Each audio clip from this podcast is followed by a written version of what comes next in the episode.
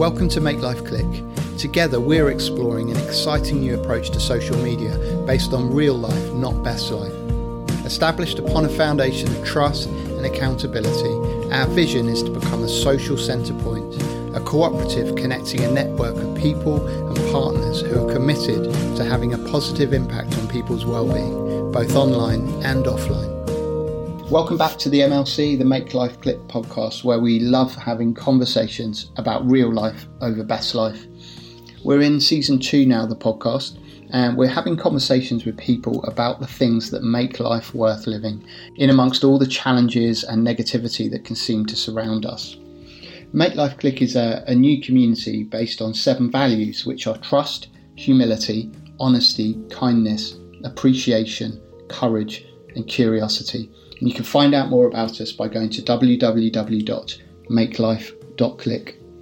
And I'm absolutely delighted today to be joined by Stephen Walsh. Whilst it's a bit longer than some of the other podcasts, it's well worth making time for as Stephen shares some real life wisdom with us. Here we go. Hi, Stephen. Hey, Tim. How are you? I'm really, really well, thank you. Thank you for joining me today. I know this week's going to be a very busy week for you, um, and I'll leave you to explain why. But I just, I just really want to impress just how privileged I feel to be speaking to Stephen. So, Stephen, handing over to you to introduce yourself. Well, it's an absolute pleasure to to join you on the podcast, uh, Tim, and thank you very much for for, for inviting me. Um, yeah, to give listeners some context about why uh, this week I'm uh, uh, a little bit up the walls. Um, so I've been um, writing for a little while now, and I'm sure we'll dig into the kind of journey towards that in the podcast. But my my debut uh, book, which is a short story collection called Shine Variants, uh, is published tomorrow, which is uh, July the first, 2021, um, published by Penguin. So I'm delighted uh, to to get it out there in all in all good bookshops for those who, who are interested. And uh, yes, so just busy doing uh, doing all the, the needful stuff to, to get the word out there and, and, and share with people. But I'm delighted to do it and, and delighted to uh, to make this make this part of the uh, conversation because I think it uh, what I what I talk about in the book and what I um, um, I'd like to you know share about myself. I think ties into some of the things that hopefully are, are of interest to your to your listeners and your community. Thank you. Today you're you're joining us from Dublin. That's right. Yeah, yeah. So I'm a, a native of Dublin. Uh, was a long time out of the country. I, I left for America when I was oh, 21, 22. So I spent um, several years there and then another um, 10, 12 years in, in London and Brighton where we where we met Tim and, and worked together. And then uh, a few years ago, finally uh, found my way back to Dublin. So yeah, I'm here uh, here in Dublin with my uh, my wife and three kids and and our dog um, and uh, um, yeah working from home uh, like everybody else on earth at the moment going just a, a little bit further on, yeah. on, that, the past 15 months has obviously been um, very different for all of us. How's mm. how have things been for you? What have you been up to?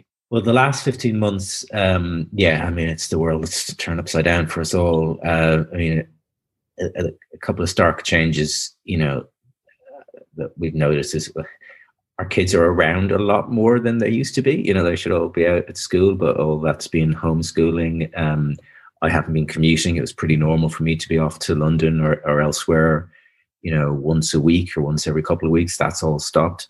Same for my wife. You know, she's got a, a, a job that requires a lot of travel. That's all gone. So we're all present a, a lot more. And, you know, while of course this whole pandemic has had an incredible amount of hardship for, for so many people, one of the things that I've taken from it is just the joy of having that presence of having um, everybody around each other a lot more. It's not without its uh, tensions, as I'm sure people can identify with, mm. but um, you don't get that many chances, I think, especially with younger children. Although you know, two of them are teenagers now. To have them in the house that much, um, and it's starting to change now. They're they're starting to get back out again, which is which is great for them. But I've, I've really enjoyed it. I mean, from from a my own personal experience, uh, it's as a as a writer, it's it's it's kind of the it's the environment that gives you absolutely no excuses because there's nowhere else you can go, you know, except in, into yourself, as as it were. So I've been I've been writing every day, um, trying to get up early and get it done. Still doing day job as well, but um, it's allowed me to finish this short story collection that's out um, this week and allowed me to finish the first draft of a novel as well, which is out um, at some point next year. So um, um, I, I, wonder would I, would I have been able to dedicate the time and space to that if I'd been zipping around the place on on planes and trains? Um, maybe not. So I mean, that's that's the, the timing and, and the um, experience of being at home has has helped. I mean, as I said, you know, there's lots of downsides to it as well, and I can't wait to get back out there in the world and see people for you know physically for real that we've been looking at through screen for the last for the last 15 months. But uh, yeah, that's that's kind of that's that's that's how it's how it's been for me at least. So imagine being a writer, much like if you're a musician, you have to let the creativity happen.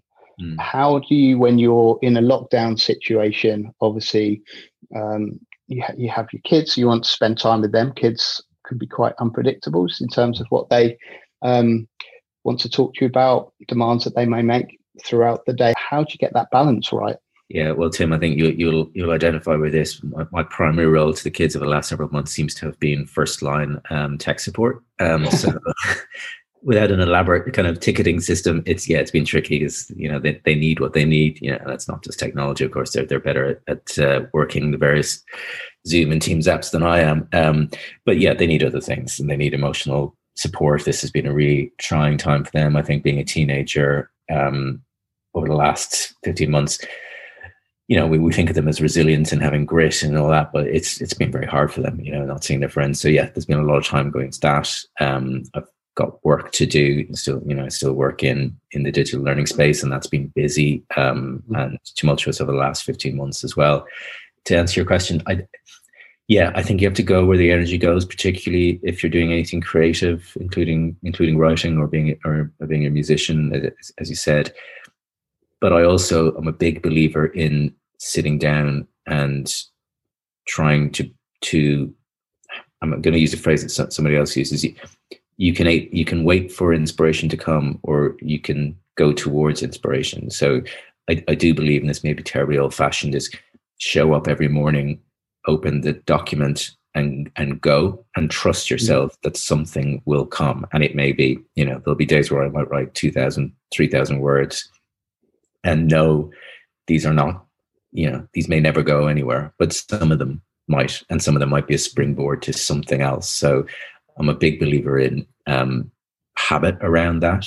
I mean, and sometimes, yes, it's the middle of the night, something strikes, and you just have to go with it. And there's many nights where I'll stay up till two, three in the morning because I feel like something's coming, and I, mm. I want to st- and I want to sit with it and, and let it let it um, let it come out. But also, you know, I think it, it, I think it is an everyday habit, and it's you know, it's it's it's building up that um, trust in yourself that something will come if you if you push into yourself hard enough to to, to bring it out there. Yeah, yeah. Within Make Life Click, we talk about connection um, a lot, and I know that within your writing, and we'll, I, would like to delve um, just a little bit deeper um, into uh, a recent piece that you wrote for the Irish Times. But before we do that, just thinking around this area of connection and what you've just said then around walking towards, moving towards inspiration. What does connection mean to you in in in that sense? And what does it what does it feel like as a writer when you when you get that sense of I'm on to something here? So that word connection, I think, is is um, it's so central to how I think about not, not just writing, but you know, living, being being being a functioning person. Um, I think, and I won't be the first to say this, a lot of the time we are um, playing certain roles in, in, our lives, and whether those are, are roles of, um, you know, professional status, we're, you know, workers or, or, or managers or employees or fathers or, or mothers or sons or daughters or, or, you know, whatever they might be. Those are not all of us I and those are titles and those are p- big parts of our lives but there is something more core and fundamental to us all. I do believe that. And i think um, a, struggle i'm just speaking for myself a struggle that i've had throughout my whole life is how much of that core self am i fully connected with and how much you know how close to the surface is it at any time and or how far down in the in the well, for want of for want of a, a better analogy, it, it, it is is that kind of inner inner core person, and and I think that oscillates th- throughout the day and, and and throughout life. So I think you know if you want to have a connection with with somebody else, I think I think it's about in, in both of you just thinking about a connection between two people. How much of how much of the core of you is at the surface and, and part of that connection. Mm. And uh, as a writer, you know, I write a lot of dialogue, um, and I, I think dialogue in in in stories or, or movies or whatever. I think what's really interesting about it is people very rarely um, speak directly from the the core or the heart to somebody else and say, This is exactly how I feel. Is this how you feel as well? We all you kind of codify what we're saying in, in, in slightly different ways, whether it's you know trying to say something that doesn't upset somebody else or trying to put you know put your game face on or flat out you know deceive or any of the strategies that that we use as humans to to almost protect our core from being on display because the risk is if someone you know looks into the very well of you and says mm, i'm not sure i'm not sure i like what i see that that could be you know a, a, a, very difficult experience for someone so a lot of the stories that i write about are about you know that that reach towards connection um, mm. and people kind of fumbling towards a realization um, in themselves and you know saying what they really want to say to other people but you have to say that to yourself first you know it has to come that dialogue has to be internal before it can be external. Um, yeah, that's, that's that's what I believe. So, I think this is a long-winded answer to your question, but for me, writing the experience of writing is having that conversation with myself first. You know, yeah. might sound egotistical, but you have to draw in, you have to feel the feeling first. You know, to well well over overused quote, but Robert Frost said it I think really well is no feeling in the writer, no tears in the writer, then no feeling in the reader, no tears in the reader. And I'm not, that's not, I'm not always going for, for tears, but uh, you know, as an analogy for emotion. So I have to feel it first before I could expect anybody else to feel it. And, and that's when I know it's working is if I'm feeling it, then I know that there's something there, you know, and that's, that's what, that's always what I'm trying to get to is that, that feeling. Does, does authenticity come into that as well? I, I know that the answer will be yes, but I think authenticity from the angle of getting to an emotion and feeling an emotion out of um, curiosity towards the way someone different might be feeling versus authenticity in terms of actually get um, um, understanding how you yourself genuinely feel. If that makes sense. Yeah, it does make sense. I, I think um, so. Authenticity is a really interesting word to examine. So um, when I'm reading a story or when I'm writing a story, you know, it, I'm not so worried about the authenticity of place and setting. You know, I think you can set a story, you know, in in an airplane, which I've which I've done, or in a pub, which I've done. But you can also set it in ancient Greece or on a spaceship if if you want. I don't mind. But what I, I think you can't do is you can't fake a feeling if, if if you've not touched that feeling yourself. And it might not be that that feeling has is in you, but but someone that you know or that or, or you love or that you care about, you've you've experienced a feeling a feeling with them. So I think those things are are universal and and eternal. You know, the the the, the emotions and the feelings that, that we all have.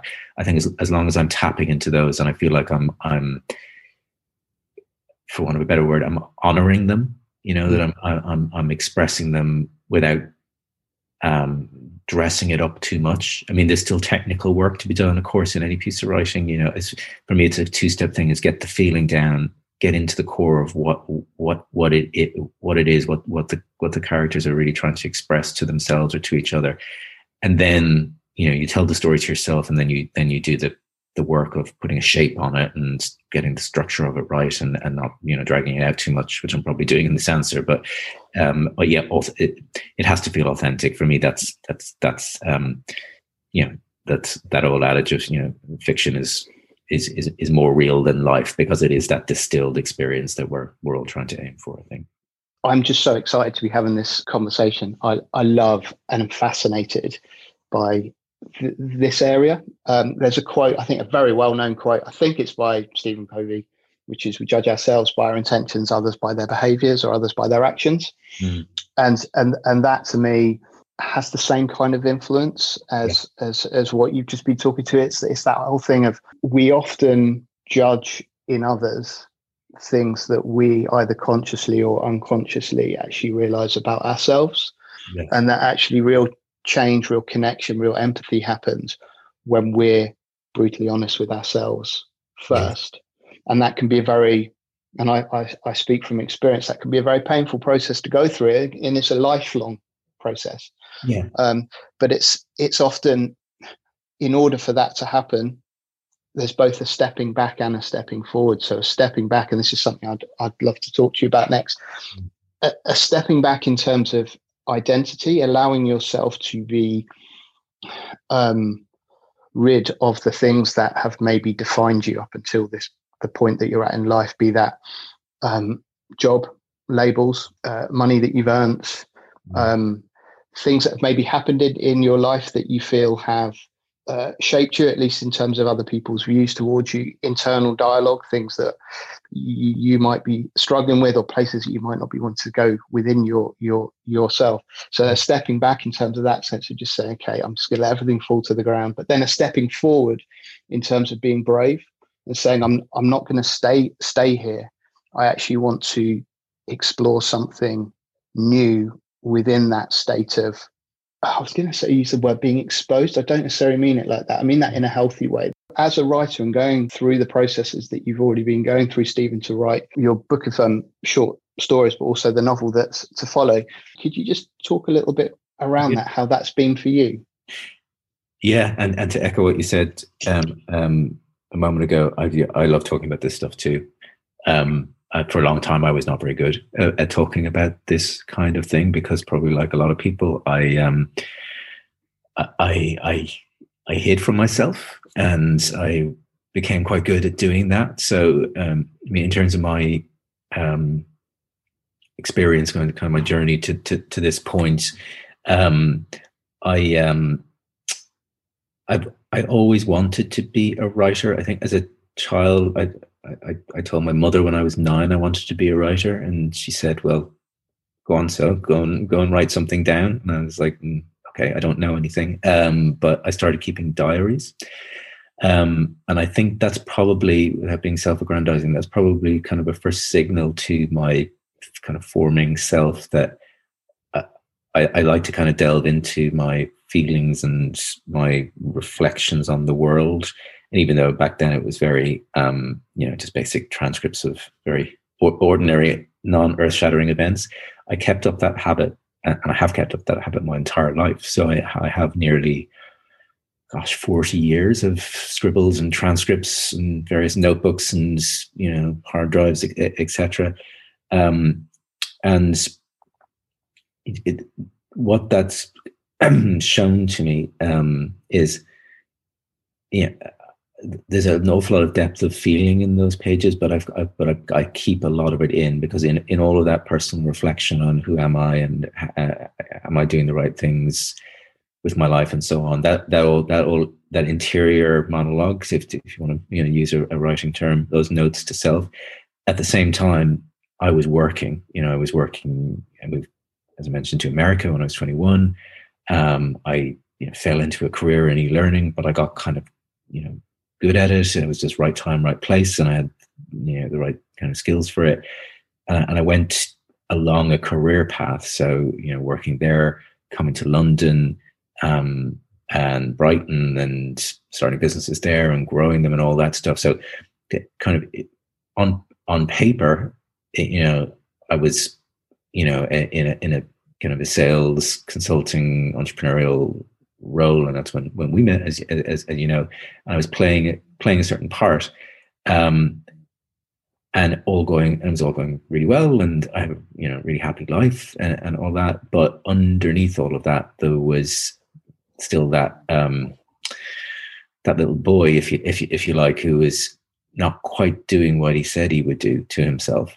And I think that's you know you, you talking about identity and authenticity and feeling. I I don't think I'm alone because I've talked to lots of people about this, about you know the the the dissonance between how you conduct yourself in public and I don't mean to make it all about work because it's not. It's not just about your career. It's about you know the, the public self that you that we present or, or, or that we cultivate or is cultivated for us by our you know response to what other people like in us and see in us. You know, I'm a I'm, I'm a fierce people pleaser, so you know that's no wonder I spent a long time in sales. People say they like something I'm doing, I'll do I'll do more of it. So I, I just kept mm-hmm. doing it. The realization for me and I'm trying to cram a life story into kind of a neat little arc, but forgive me, that's what writers sometimes do. But it, it became untenable. It just became untenable onto myself. And and it was after having, you know, worked for many years, had been successful, and I just asked myself, is is this it? Is this the lane in which I now stay? And I just keep on doing what I'm doing, and that's it. Because all through those diaries, if I look back into them, over and over again i'm trying to write i'm trying i'm in i'm not just kind of blithely transcribing the events of the day i'm trying to you know put a shape on them i'm trying to turn them into bits of bits of writing and i'm immensely frustrated with myself that i'm doing this but i'm not doing anything with it you know and that's you know and that's fine if you want to write notes to yourself and just record your own life and reflect on it. I'm a big believer in that as a practice anyway if you've no intention to to to to publish it or show it to anybody else it's an it's a really valuable activity. But i was because i'm ambitious and i know i am and i wanted to do more with it. So i was kind of trapped between this fury at myself for inactivity but fear of what might happen if i mm. actually be, went into that person? What would what would people think of me? Would they just go are you mad? You know you have a day job and a good one. Why uh, you know why would you take this bizarre left turn and go and go into this thing? So i kind of have teetered on that precipice. I, I teetered on it for for years tim absolutely years. And, and maybe i go off and i do a little you know a, a, blog post or something and put it out there or write something and maybe show it to one other person and they'd say that's good you should do more of that and then i go well yeah maybe i'm just too busy or i'm too old and no one's no one's really asking for this, which because no one ever will. No one will ever knock on your door and say, "Hey, there's a there's a terrible shortage of writers in the world. Would you please do something?" You know, you've got you've got to push yourself. And I just got to the point where I had to do it, and I I I, I don't mind sharing it with with you. I wrote to myself in my diary, "This is a crisis.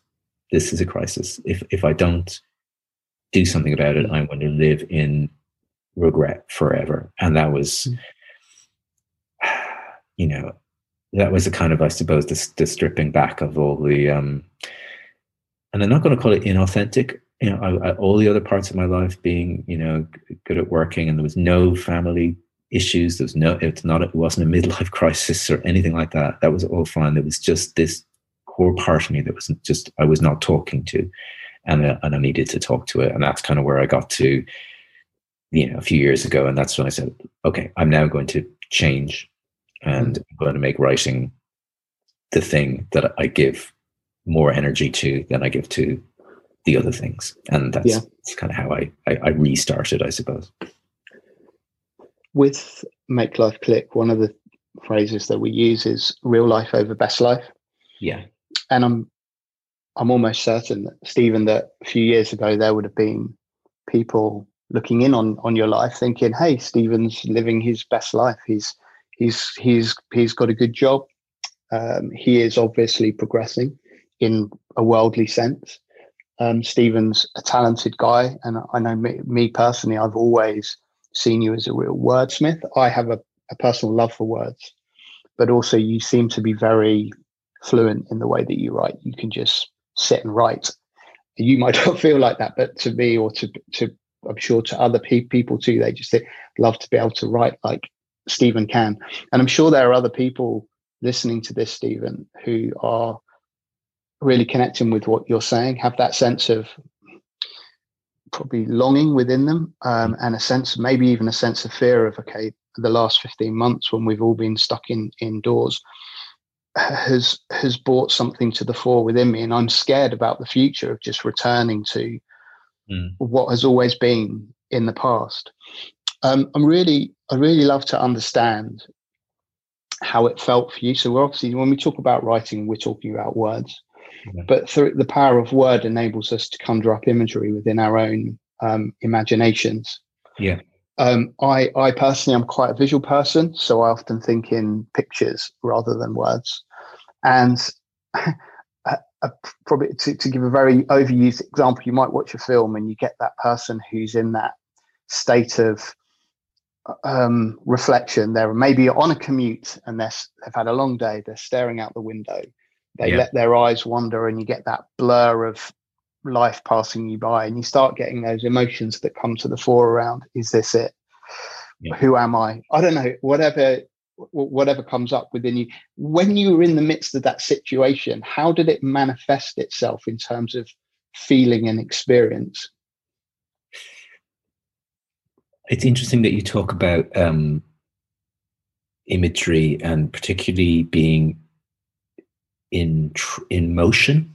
There, I was going to, I'll say something about that. So for for I was mentioning earlier, kind of pre um, pandemic and lockdown, I traveled a lot for work, and even when I was in um, lived in London for twelve um, years, I go down to Brighton, as you know, um, and you know that's three hours on a train every day and I, I, I, flew at least once a week, sometimes sometimes twice a week. So I, have spent an awful lot of time, like you know, millions of people do, in in transit, um, and I think there is something about being in that state, and whether it's it's also maybe those places, air, airports, trains, planes. You know, a fancy person would call them liminal spaces. They're kind of just like non-places. You know, places where no one really wants to be, and they're not they're not their purpose is just to get you to another place. That's an interesting state to put the mind and the body in because I, I, find I do get quite or reflective in those places because you, you are in motion, but sometimes it feels like it's it's kind of counterfeit progress. You're not really you're not really going towards yourself in any way. You're going to you know do a job or have a meeting and then come back home again, and it's just those hours that can make you feel like you're busy and productive, but really you're not really moving. If you know if you know what I mean. Um, yeah. And I've re- I wrote a lot in those in those circumstances. In fact, there's a story in the book um, for, for anyone who's who can identify with the red eye commute that is entirely based on a plane. Um, but most of the story is just being stuck on a runway um, and three people kind of having their own interior and then exterior conversations about being stuck. And it's it's probably the story in the book that's that's you know closest to my direct life experience. Although w- weird things happen on that plane that didn't happen to me, but it's it is it is that sense of um, um, you know if you are going to move if you're going to move somewhere move towards yourself. I, I quote um, because I'm Irish and highfalutin, and it's the national pastime. I quote I quote James Joyce at the start of the of, of the book in the in the beginning there's a line in Ulysses, and I know that's a book that some people find it really hard to identify with, but there are some great moments of reflection in it. And he says, um, think you're escaping and run into yourself. Longest way round is the shortest way home. And, and mm I think mm we can all do things and make noise. And, you know, as he kindly said, you know, if you looked at me from the outside, a few years ago, you might go, well, you got nothing to complain about. Everything seems to be going all right for you professionally and per- personally and all that and all that stuff. But we, you know, back to your very first um, word connection. You know, we, we we don't really know what journey anybody else is on until we're being totally honest with each other, and that is hard to do. That is hard to do. I think um, most people, and I absolutely include myself in this, are a little afraid of putting themselves bare on the table. I'm afraid this week, um, Tim. I'm nervous about the book coming out um, because it's you know it's you know, their fiction and their stories. It's me. You know, it's it's my feelings and you know my my words are on the page and you know what will people think. What's changed though is five, six, seven years ago, 20 years ago, 30 years ago, when I was talking about this stuff, that fear was enough to, to um, petrify me, as in literally take no action. You know, be be just just um, um, afraid to even try it. I'm still scared, but I'm not petrified. I'm not petrified. I'm at the point in my life where I say, it is what it is. I have to do this. I want to do this. And I want other people to know it and do it um, as well. And you made a really important point, which I wanted to come back on and thank people for. You know, when I started um, talking about being a writer in the contexts where people only know me as a professional person or whatever term you want to use for that. So places like LinkedIn, um, your work colleagues, people who, who only know me a certain way. I've, when I started to saying, I want to let you know I've done this or I'm doing this and this is this is me or it's as much of me as as the other me that you know. Um, I had so many unbelievably positive, kind, encouraging responses and support. Not a single person came back and said, "Who do you think you are?" You know, or or or a variant on that. And maybe I'm just fortunate in the in the people in my in my life that that, that I don't I don't have people like that. Or if they if they do, they kept it to themselves. But um, and I also got in, in response to what you said, so many people saying, "I would love to do this too." I would love to do you know, not necessarily exactly this, but this thing of leaning into some part of yourself that's hitherto, you know, un, un, unexamined or, or, or below the surface. And you know, I think just I would just say go for it. And I know that's a very blithe, trite thing, and maybe it's easier for me than it is for other people. And I'm a little bit older, and maybe that helps as well. But I also think you the uh, the belief of youth just just just do this anytime you you, you want to as well. Yeah, I read. Um, I think it was actually on LinkedIn something. Not a lot sticks with me that I I read on social media, to be honest. but on one thing that really did stick with me was somebody wrote, you know, that thing that you're afraid to talk about. That's exactly what you should be talking about. And I think we all that will um, stir a different reaction in all of us. But I think there's not one person who hasn't got something that creates that sense that you experience within them. And within it may cause a feeling of actually, no, I'm in a stage of my life now where I really feel I should be talking about that thing or doing that thing. Whereas for others, it'll be absolutely, uh, I don't even want to think about it. I mentioned earlier, Stephen, the fact that I, for one, have always seen you as being a real wordsmith. Um, I, I'd like to talk just um, for a short while about your recent article in the Irish Times uh, that you wrote for Father's Day called yeah. Dropping Ease and Dealing Custard What Fathers Do to Sons. And I said, do go and have a look at that. I won't explain, I won't spoil um, uh, what Stephen says in terms of explaining the t- title, but it's a really, really good read. Um, and I'm I'm in in a moment just going to pick out a few parts of that. But before I do, just to give some context as to why I'm going to ask the questions that I am emotions can be very complicated and or they can feel very complicated. And that can really be heightened um, when you think about uh, uh, putting those emotions into words. And you talked earlier about again walking towards inspiration sitting down opening up a document a notebook whatever and just writing. Could you just talk about the kind of interplay between just letting your thoughts come out versus crafting your words to a point where it feels like, yes, that's exactly how I feel, or that's the experience that I'm having or I've had. Well, uh, thank you very much for um, drawing attention to that uh, the, the, piece in the Irish Times, Tim. I'm glad you um, I'm glad you enjoyed it. I'm glad uh, mm, you had a connection with it, and um, lots of people have been very very kind about about that piece. Um, in answer to your question, Tim, sorry, you, can you just rephrase it? From- yeah, it's even hard to put the question into words. How do you manage the tension between just writing and letting the words come out versus crafting your words to a point where you feel like, yes, that's that's exactly what I want to say, or that's how I feel. That's that's that's telling me back exactly how I feel. So I, I think in, a, in answer to your question about how, how do how do you go from kind of that that what I would call rawness into something that's actually kind of ready, you know, fit for fit for someone else to actually look at.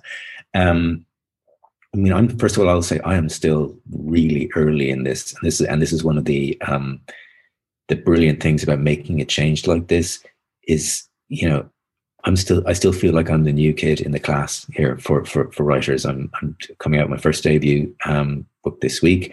I haven't been at it in terms of kind of writing in public for that long. It's only two years since I kind of first submit submitted stories for for competitions and publications. So, you know, I, I, I will not profess any level of mastery uh, around this. I'm still learning. The, one thing I would say is I think all all writers are are, are still learning. You know, talk talk to and read of so many other writers who say, you know, there's no guarantee. Everybody starts with the same blank page and the same fear, whether you've written one book or a hundred books. You know, it's not. There's nothing automatic about it. Um, but what, what I would say about that um, that that that process is for for me that is about um, I would, I would view it as night and morning. You know, it's I often find if I'm if I'm trying to get a first draft of something done where I'm just trying to get emotions down and get get something raw onto the page, I'm trying to work fast and trying not to in, not to let the critical self speak and say, "What's this? This is rubbish." You know, they, this is going nowhere. You just you to kind of suppress that part of yourself and just um, push yourself onto the page. So I'm often, in a technical sense, I'm not using much punctuation. I'm not stopping. I'm I'm just I'm just going. It's almost like it's like you're trying to get a fire lit. You know what I mean? You're you're just you're kind of poking at it and and breathing on it and and and um, try, trying to trying to get it to have its own momentum in in in, mm-hmm. in a first draft. So I would often do that, and I will I would lean physically lean forward. I type because I, I can't uh, handwriting for me it's just too slow. I know some writers write by hand; it wouldn't work for me. Um, so I just try and push a first draft to something down, and I don't stop until I feel like I've I've reached a point of um, progress where I've gone from one a place to another place. And then I will usually then step away from that and you know, you know, write at night, edit in the morning, or as Hemingway said, and I, I don't think he literally meant it like this: write drunk, edit sober. Let's take alcohol out of that equation. this is probably a separate conversation, but drunken feeling, I suppose, is that you're you're uninhibited in, in terms of what you are putting down, and you are not trying to shape it or or prevent yourself in the flow of it. Uh, that yeah. word flow is often used. I think it's a good it's a good one. Um, some people call it you know automatic writing. I don't I, I don't think there's anything mystic about it. I think it's just let yourself go. You know, bring your full self, let that self go, and then come back to it in the slightly cooler temperature of, of the next day, usually for me, or it might even be a few days later, and say, okay, what is this? You know, is this is this a thing?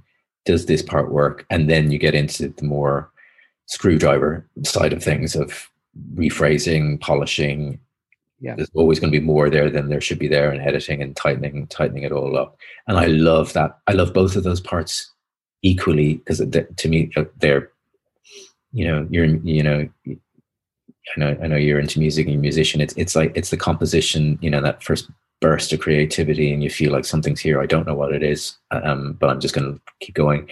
And then the edit and the tightening to make it, you know, a story that you've told to yourself, but is now fit to be told to uh, to others as well. So yeah, yeah it's I, I, love both parts of this process, different skill sets. Okay. Yeah, yeah, absolutely. And I guess different different of those come um, more more naturally to some than others and and take mm. time. I know me personally, in, the, in terms of the creative process, I try to I become far too crit- critical far too early. Um, so just going, getting into the flow is something that I'm really trying to um, trying to learn and make yeah. time time for. Um, just coming back to the article in the Irish Times, this is obviously a finished piece, mm. and one of the things that I love about it, Stephen, is that you've been you've given the reader real insight into your appreciation for your family history mm. and how what goes before us um, inevitably, to an extent, shapes who we become, who we are. And that I, I really get from it the, a critical aspect of where you are as a person now has come through a reflection upon an appreciation and an appreciation of what's gone before you, particularly in terms of this article, um, in terms of your grandfather Stephen and your father Charles. Mm-hmm. Um, so I just wondered if I could, and I wish we had a lot longer for this conversation because there's so much within that article I'd love to explore further with you. But just um, taking this thing around crafting words and and, and and and getting your writing to a point where you feel yes that's it that's what I want to convey. I was wondering if I could pull a couple of bits out. Yeah. Um, so you you talked quite early on about your grandfather Stephen's shop, which is sounds amazing. It's a grocery and a bar. That sounds amazing, and that your um, father Charles made a very um, definite decision not to take on the family business, but to go his own way as a businessman. Yeah. And you write that um, his answer changed his life and gave me mine. What do you mean by gave you yours? So um, when my dad decided he was not going to be part of the family um, business um, in in the, in the in the shop in, in Westport and went his own way, in that in that sentence, I think I mean it in in two ways. One, I, I, I mean it literally as if he hadn't left that town, which is a brilliant town, and there's many reasons never never to leave. But if he hadn't decided to go to Dublin, go to uh, college, get a job, he probably, just in the way that blind, weird fate works, he would never have met my mother, um, which I touch on later in, in the article as well. Mm-hmm. Bizarre chance encounter. I mean, maybe he would have. Uh, who knows? But I, I, mean, literally in a kind of a, a, existential sense, I wouldn't have existed.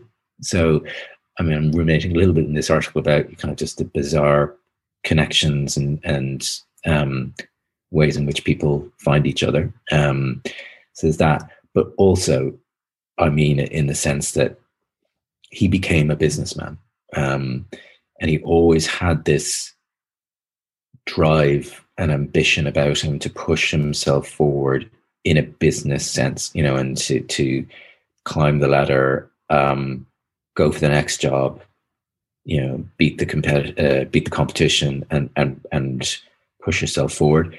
That gave me my life as well because mm. I, I, have always had a, a, a, it comes and goes from this from the from from me and has done through through my through my life and my career, but that certain kind of drive to push on and to work hard and to never take anything for granted and be yeah i'm not ashamed to say ambitious you know about about um, achieve, achieving things so he gave me that life as well which mm. you know and even though we've talked on, on this podcast about changing direction and so on i'm not um i'm not ashamed of any of that stuff and that drive if anything that that to me is a is a is a raw material that I should be able to direct into anything. You know, and, and I'm as driven, not more driven about this new career in terms of writing and and achieving potential within that as I ever was in in anything I've done before. So that drive is absolutely still still in me. I'm just directing it towards other things. That's that's the thing that he that he gave me. Yeah, yeah. I think that's that's a really profound point to be making. The fact that I know that I can, and I'm sure people listening can relate to this. It's it's very easy to look back in your life and th- and think of reasons for why you you do the things that you're you're you're proud of, the stuff that you want to be doing, but reasons for why you perhaps f- feel some of the negativity within you that you do, or yeah. reasons why you uh, feel ashamed or you know the, the, the the kind of stuff that we really don't enjoy talking about. It sounds like you've reached a point where you've accepted things that have been in your past but then you've chosen very deliberately to recognize the positives and the way that you can channel those things those emotions those ways of being expectations in a very positive way um, which i think really speaks back to a point that we made earlier around identity recognizing where we've come from, but recognizing who we are as um, individuals too. Yeah. You paint a really beautiful scene at um, one point when you talk about as a boy helping out in your grandfather's shop, but then there being this door that said lounge on it. And mm. you'd walk through this door into the bar area and you describe it as um, you say, and a world beyond was revealed, a dark wood paneled cavern where men, nearly exclusively, went to do men things, drink pints, stare forward, and say very little. And I just wanted to mention that because, uh, A, I just think it's a beautiful piece of writing, but also just in terms of the imagery that it, it conveys and the emotion that it conveys around guys at, at that time. I'm assuming many of them were, were fairly elderly guys, um, but they're in that that place of maybe maybe longing, being in a position where they're probably reflecting on a lot of the things that you've been reflecting on as part of our conversation today. Who did I hope to be? Has my life gone the way that I hoped it was? Could I have done more? And all that mixture of stuff that then just gets outworked in terms of going to the pub every day and having a few drinks and kind of numbing it almost. Was that it? Was was that what you were meaning to convey there? Yes, I, th- I think you've you've you've you've nailed you've nailed it there. I think, and it's this is not exclusively an Irish um, characteristic, but certainly, and this would have been kind of seventies, early eighties, going into a pub uh, like that. It, it, it's a place of solace. It's a place of privacy. Um, but it's not a place where you talk about your emotions. You know, it's not like a men's um, group where where this has changed. This has changed a lot. Actually, I should I should say this. So so then it was yes, stare forward, drink blind, say, say very little, keep keep your emotions pretty much to yourself unless you're talking about kind of horse racing or you know sports or whatever it might be. You know, keep it very much on the surface. Um, but I think that's true of of of of the men in that pub, probably the men everywhere. That there are certain things that they are not saying. You know, not saying to each other for sure, and possibly not even saying to themselves unless they're going home and uh, writing about it or expressing it or thinking it thinking it through in, in, in some other ways. And that's kind of hard to understand. I think it, when you're a child, as you're looking at someone and realizing, particularly adults and particularly if it's your own parents, that these are people with complicated sets of emotions and feelings and desires and frustrations that um, I think particularly the father child relationship. And just I'll just say this because it was Father's Day recently, and that was the inspiration for the piece. That's a complicated um, line of inquiry in both directions because you know as a child you expect you look up to your father you expect them to have all the answers and to you know exactly how to navigate life and to show you the way and take and take you with them and my father you know did all of those things you know correctly but he also had his own life and his own challenges and his own issues. And, uh, you know, I never asked about them. You know, I wasn't the one trying to get him to open up because that's not the dynamic that I think, well, not for me, maybe it is for other people.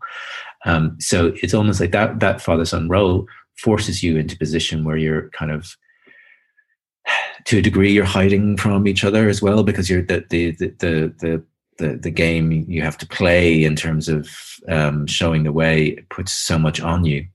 Um, and I see you know, I'm a father as well, and I see this myself. Even you know, you know, a generation later, things may have changed, and we may be collectively better at having open conversations about our feelings. But there's still there's still challenges around that. You still have to, you know, I basically repeated my father's behavior later in life. You know, as you said, he went on, became a businessman, traveled a lot for work. Oh, turns out I did exactly the same. I wonder where that mm. idea came from. um, and uh, I, I, am very conscious of that, and a lot of my writing, you know, in this in this piece, but also in the book, there's an awful lot about parents and children, particularly fathers and sons. This is a dynamic that that that fascinates me, and it's it, yeah. go, it goes back to that line of connection. Yeah, yeah. Thank you, Stephen. Um, uh, and I can certainly um, empathise with with that. As a very driven person myself, I have mm-hmm. a son. Um, I have two daughters too, and one of the constant tensions within me is that tension between being driven, following following your dream, doing what you believe you were made to do in mm-hmm. terms of what you express to the world, but also wanting to spend time and invest in your children. And so often the tension is, well, where what's the term? Where your treasure is, there is your heart. Almost, it's like where you spend your time. Who do you give your first fruits to?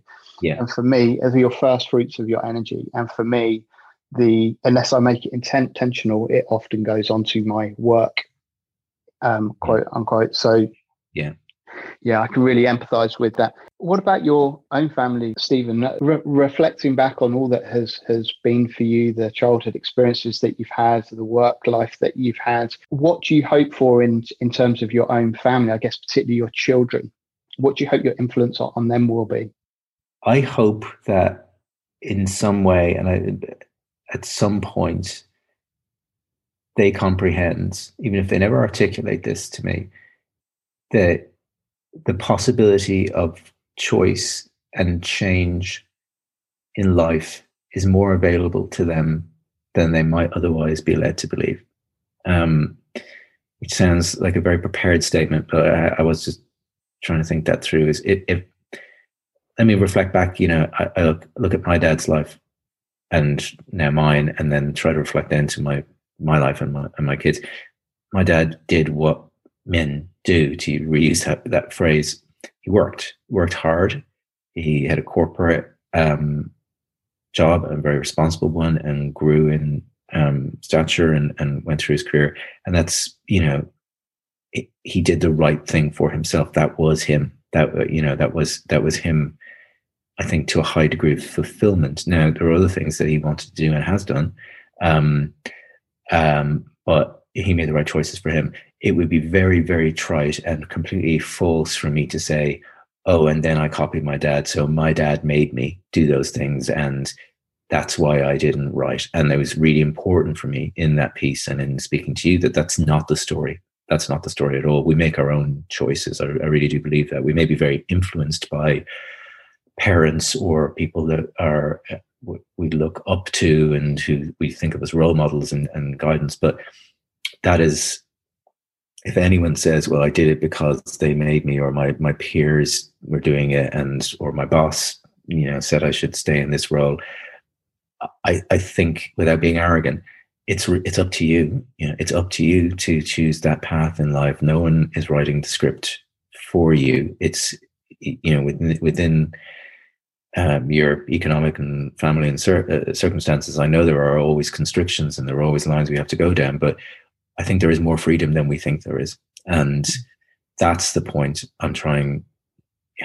It's not the reason I, I, I went into writing, of course, but if to answer your question, if my children were to look at it and say, so he was that guy who you know flew around the world and did that corporate thing for a long time and now he seems to be someone slightly different well, what of it?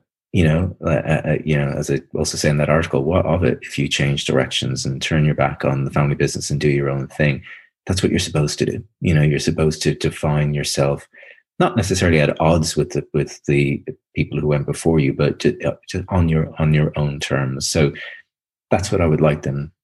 That's what I would like them to to to think and believe. And I I see, you know, my girl, um, two girls and a son, um, like yourselves, and the, the girls are you know, uh, you know, sixteen and fourteen now, so they're they're they're young women. They're coming into themselves and making their own choices about life.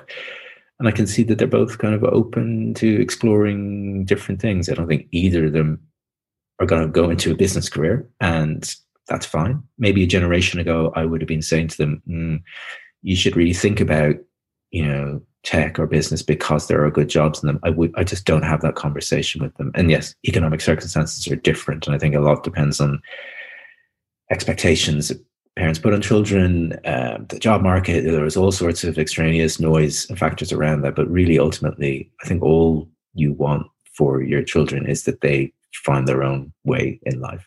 That's mm. that's it.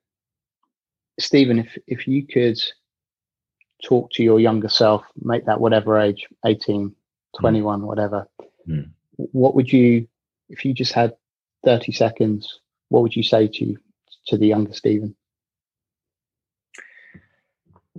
Wow. I mean, in some ways, Tim, that's the question I've been answering my whole life. In writing a diary, I am constantly addressing my younger self. I'm constantly rereading those thoughts of my younger self and speaking back to that that younger self. Um, if I was to pull out a core thing that I would say to that,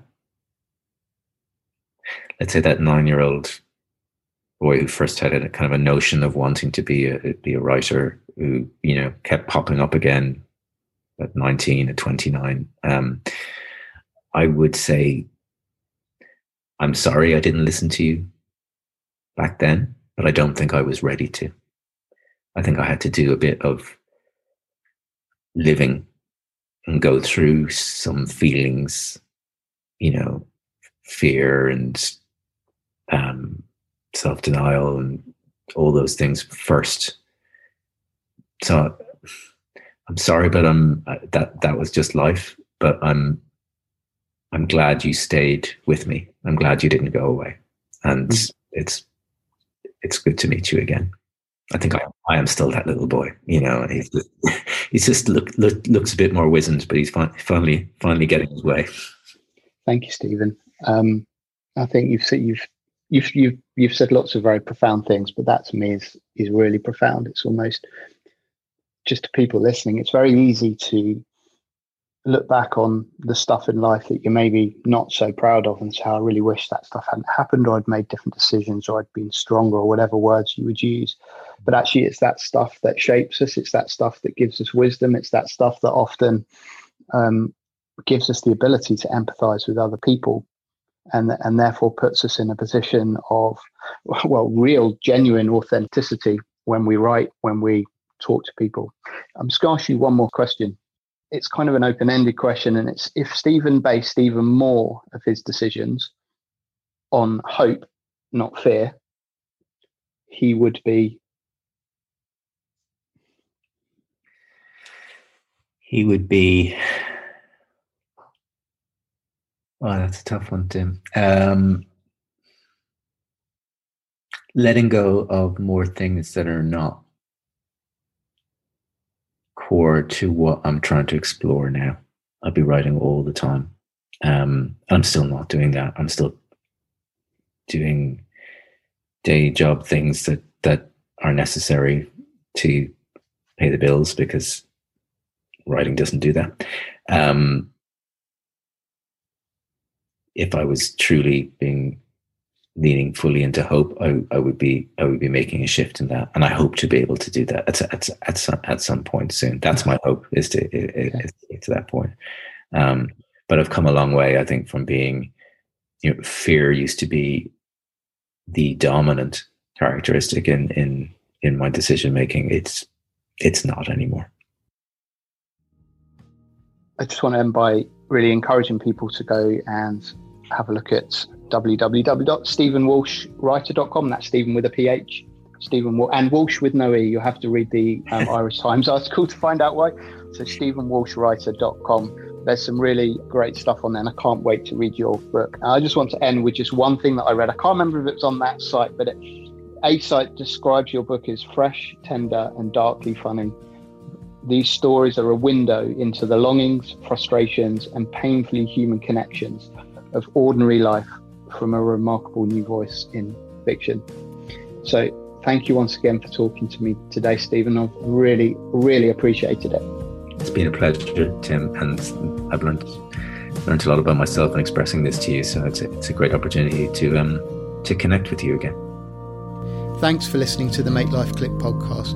We hope it's been helpful for you. Please leave us a comment wherever you listen to podcasts, and we hope you'll join us again next time.